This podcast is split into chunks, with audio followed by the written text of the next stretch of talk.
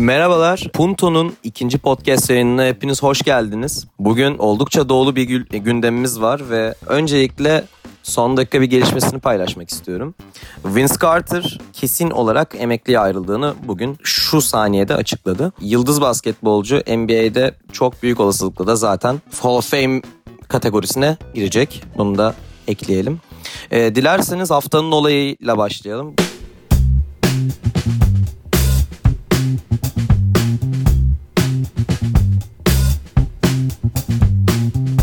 Konuda ben sözü Umutay'a bırakmak istiyorum. Umutay sendeyiz. Merhaba Can teşekkür ederim. Ee, haftanın olayı tabii hiç kuşkusuz en azından Türkiye gündeminde Obradovic'in Fenerbahçe'den ayrılması oldu. Ee, Obradovic Fenerbahçe, Beko ve e, Türkiye basketbolu için çok önemli bir figürdü. Zira e, Türkiye'ye gelmeden önce ne Fenerbahçe'nin ne de bir Türk takımının Euroleague'de bir şampiyonluğu yoktu. Hatta Final Four'u bile yoktu. Ancak Obradovic'in tek başına 8 tane e, Euroleague şampiyonluğu vardı. E, tabii 2020 yılı çok iyi başlamamıştı Fenerbahçe Beko için ve daha doğrusu 2019-2020 sezonu Fenerbahçe ve Obradovic için çok iyi başlamamıştı. Üst üste sakatlık problemleri olmuştu. Daha sonra tabii haftalar geçtikçe Fenerbahçe biraz daha toparladı ve kendini ilk 8'e atmıştı. Yani son 8'e kalacaktı muhtemelen Euroleague'de. Ama tabii pandeminin araya girmesi, Eurolig'in iptal olması, tabii bununla birlikte kulüplerin de maddi olarak çok büyük problemler yaşaması e, Obradovic'in belki de e, basketbola en azından bir sene ara vermesine neden olan faktörler olmuş olabilir. E, son zamanlarda, son günlerde gelişmeler oluyordu. Biz de aktarıyorduk. Hatta geçen haftaki podcastimizde de görüşmelerin olumlu ilerlediğine dair bilgi vermiştik. E, bütün gerçekten önemli kaynaklar da olumlu ilerlediğinden bahsediyordu ama Obradovic Sırbistan'a döndü. Ailesiyle son olarak durumu konuştu ve bir sene basketbolda yer almayacağını açıkladı. Tabii ki bu açıklamanın ardından Fenerbahçe'de kimler alternatif olabilir, kim yerine gelecek gibi e, konuşmalar da başladı. Şu anda en öne çıkan aday e, Yasikevicius gibi duruyor. Sarınas Yasikevicius. Hem Obradovic ile olan duygusal bağı hem Fenerbahçe'de bir sezon yer almış olması hem de Fenerbahçe'nin Zalgiris'ten çok daha iyi bir bütçe Yasikevicius'a verebilecek olması bu transferi olabilir hale getiren şeylerden bir tanesi. Ancak diğer yandan e, Yasikevicius'a yakın kaynaklar, Litvanya kaynakları da koçun 44 yaşındaki koçun Barcelona'dan haber beklediğini yani Barcelona'da çalışmaya istekli olduğunu söylüyor.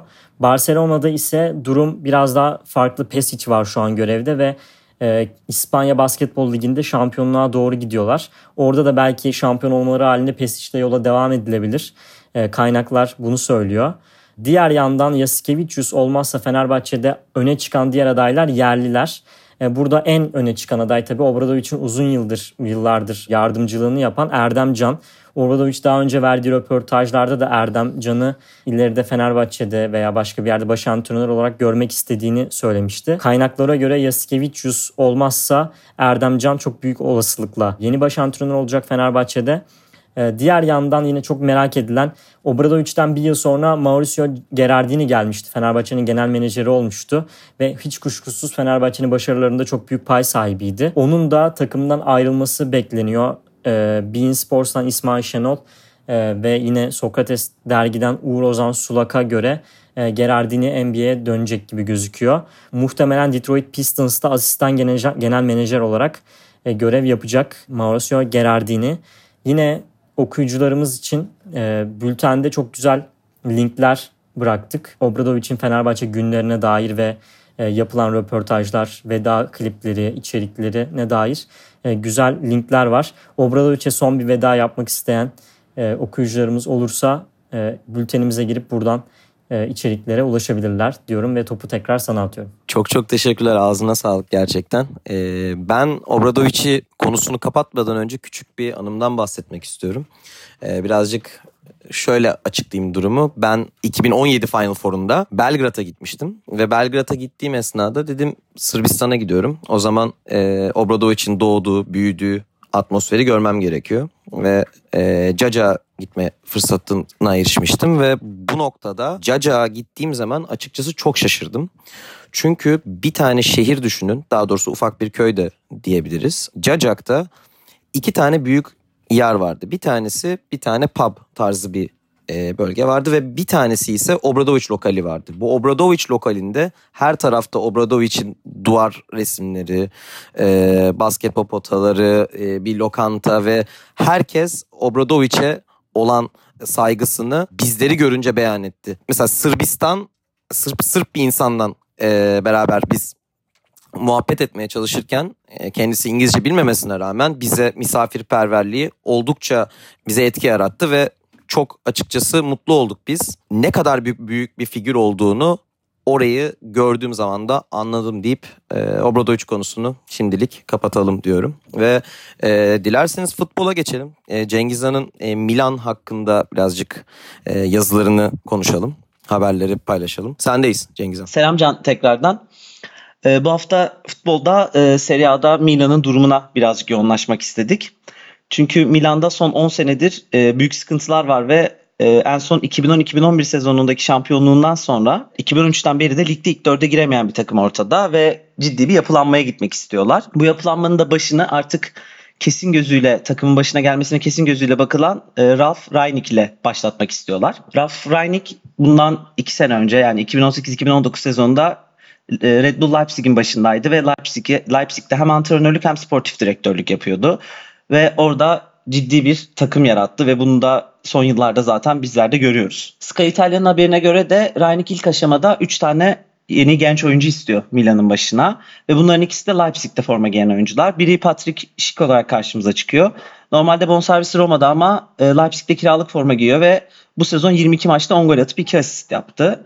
Bir diğer oyuncu da Dayat Upamecano. Upamecano da e, yine Leipzig'te forma giyen bir stoper oyuncusu ve e, FIFA'da potansiyelinin 89 olduğunu görüyoruz ve aslında çok fazla e, yeteneğine güvenilen bir oyuncu.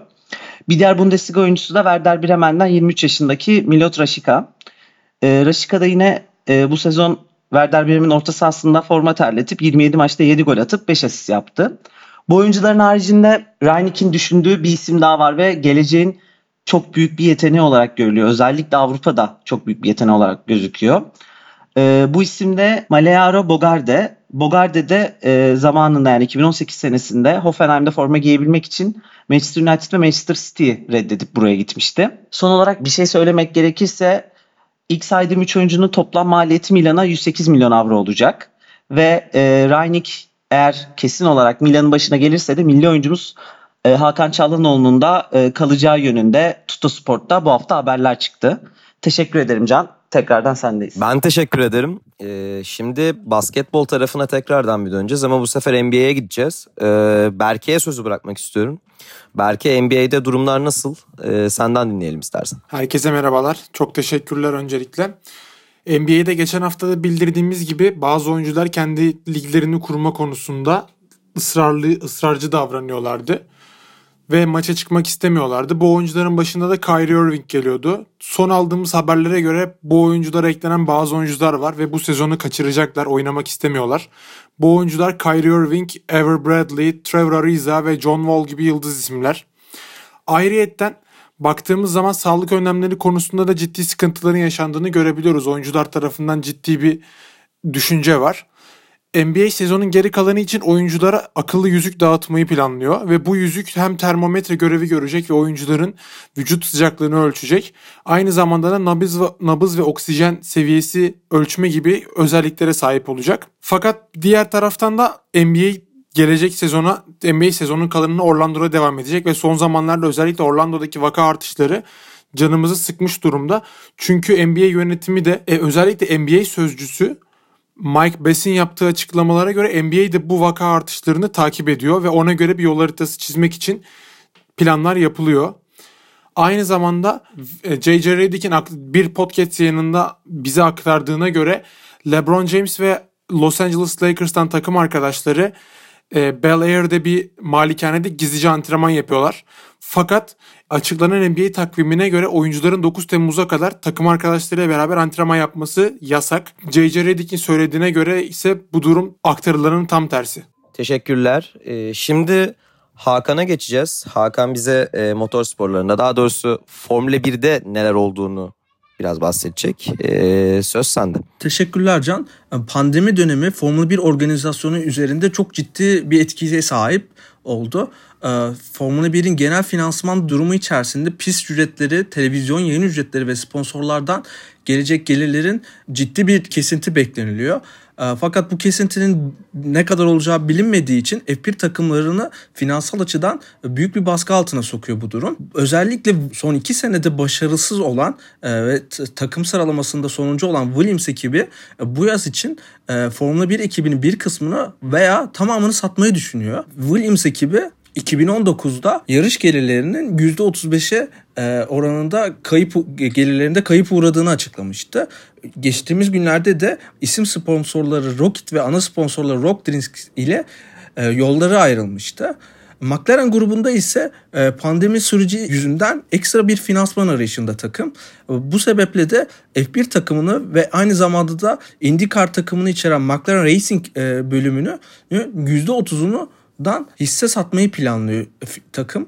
E, likidite pozisyonunu güçlendirmek için. Renault e, takımı ise bu iki takımla benzer kaderde olmasına rağmen geçtiğimiz günlerde Dubai merkezli lojistik şirketi DP World ile yaptığı ana sponsorluk anlaşması ile e, uzun vadede Formula 1'de kalma ihtimalini arttırdıklarını açıkladı. Bu sponsorluktan gelen ekstra gelir ile iyi bir finansal denge kurmuş olduklarını açıkladı takım patronu motor sporlarında son durum bu şekildeydi. Ee, çok teşekkür ederim. O zaman tenisle devam edelim istersen.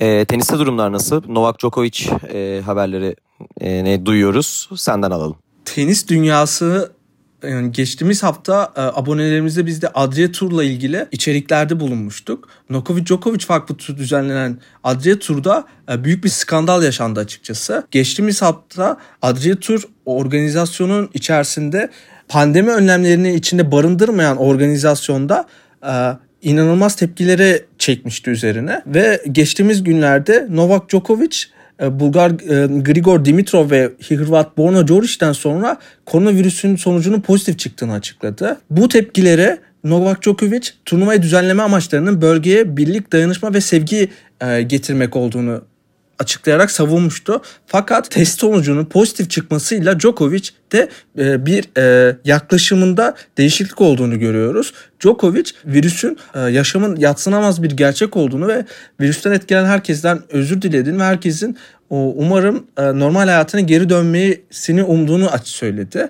Ayrıca şöyle bir ayrıntı da var. Tenis turnuvasının açılışına bir gün önce de Djokovic ile bir araya gelen NBA oyuncusu Nikola Djokic de korona testinin pozitif sonuçlandığını açıkladı. Eminim önümüzdeki günlerde de bu Adria turunun yankıları tenis dünyasında devam edecektir. Ee, bu şekildeydi Can tenisteki gündemde. Çok çok teşekkürler. Ağzına sağlık tekrardan. O zaman şöyle yapalım. E, haftanın hikayesi bizim aramızda bugün Osman da var. E, sözü Osman'a bırakalım. NASCAR hakkında konuşacak kendisi.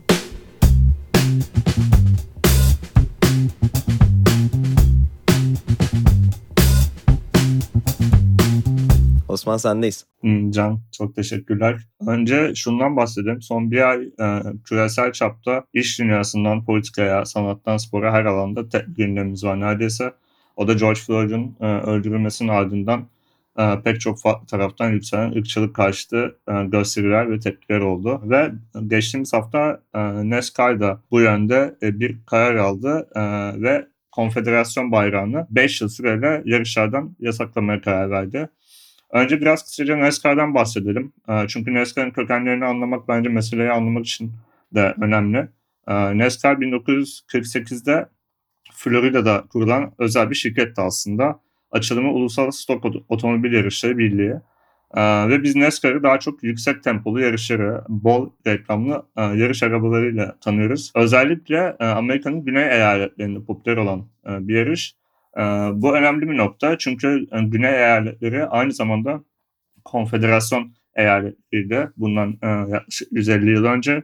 E, ve bu yüzden aslında NASCAR e, yarışlarında konfederasyon bayrağı bu kadar hakim konumda. Yani NASCAR için aslında bir Güney Amerika kültürü diyebiliriz. Amerika çıkışı olsa da aslında bugün Kanada'da, Meksika'da, Avrupa'da toplam 100 pistte 1500'ün üzerinde yarışa ev sahipliği yapan bir organizasyon. Ve yasak konusuna gelecek olursak yasak aslında Bubba Wallace isimli bir yarışçının başlattığı kampanya sonucu arkasında ilmi alarak NASCAR'ı bu kararı almaya itti. Ee, Bubba Wallace 93 doğumlu bir NASCAR yarışçısı. Hali hazırda Richard Petty Motorsports takımı için yarışıyor. Ee, henüz çok genç aslında 26 yaşında fakat 2018'de e, Daytona yarışında ikinci, 2019 yılında da Brickyard yarışında üçüncü olmuştu. Ee, yani kariyerinin e, erken dönemlerinde diyebiliriz. Fakat uzmanlar geniş döneme bakıldığında aslında çok başarılı bir yarışçı olduğunu düşünüyorlar. Bubba Wallace konfederasyon bayrağının yasaklanması için bir kampanya başlattı ve NASCAR 5 yıl süreyle yasakladı. Wallace bu kampanyanın çıkış noktasının e, ırksal ayrımcılığı taşıyan sembollerin artık ortadan kalkması gerektiğini ve daha eşit bir düzen kurulması gerektiğini düşündüğü için başlattığını açıkladı. E, NASCAR ise sporun e, eşit ve evrensel olduğunu ve yarışmaların, organizasyonun, sporun herkese açık, daha sıcak, hoşgörülü bir spor haline gelmesi gerektiğini belirterek bayrağı yasakladı. E, fakat bu konu farklı görüşler var. Bir bölüm bu kararı çok doğru buluyor e, ve destekliyor. Hem sporun daha evrensel olması açısından hem uzun süredir aslında tartışılan bir konuydu bu ve daha önce çeşitli tepkiler gelmişti NASCAR'a ve NASCAR yarışmacılarına karşı. Fakat bir bölümde bu yasa kesinlikle kınıyor. Örneğin NASCAR kamyon yarışları seviyesinin e, sürücülerinden Ray Ciccarelli organizasyonun insanların hangi bayrağı taşıyacağına karar vermemesi gerektiğini, organizasyonun bunu hakkı olmadığını düşünüyor ve Ray e, belli ki bayağı sinirlenmiş olsa gerek sezonun sonunda ayrılacağını açıkladı organizasyondan. Diğer yandan NASCAR seyircilerinin de çoğunluğu aslında bu karara karşı ee, onlar konfederasyon bayrağının geleneksel bir sembol olduğunu düşünüyorlar. Amerika'nın güneyinin bir kültürel mirası olduğunu düşünüyorlar ve ırkçılıkla herhangi bir ilişkisi olmadığını söylüyorlar. Ben açıkçası bu görüşe çok e, katılmıyorum. Çünkü e, NASCAR e, Amerika Birleşik Devletleri'nde 48 yılında kurulan bir organizasyon. E, konfederasyon eyaletlerinde kurulan bir organizasyon değil.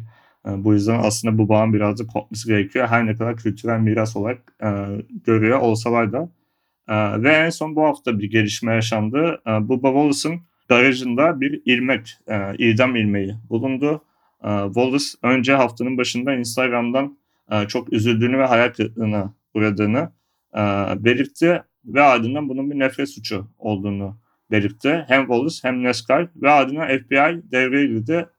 Bu idam ilmeğinin neden orada olduğunu ve kim tarafından konduğunu araştırdı.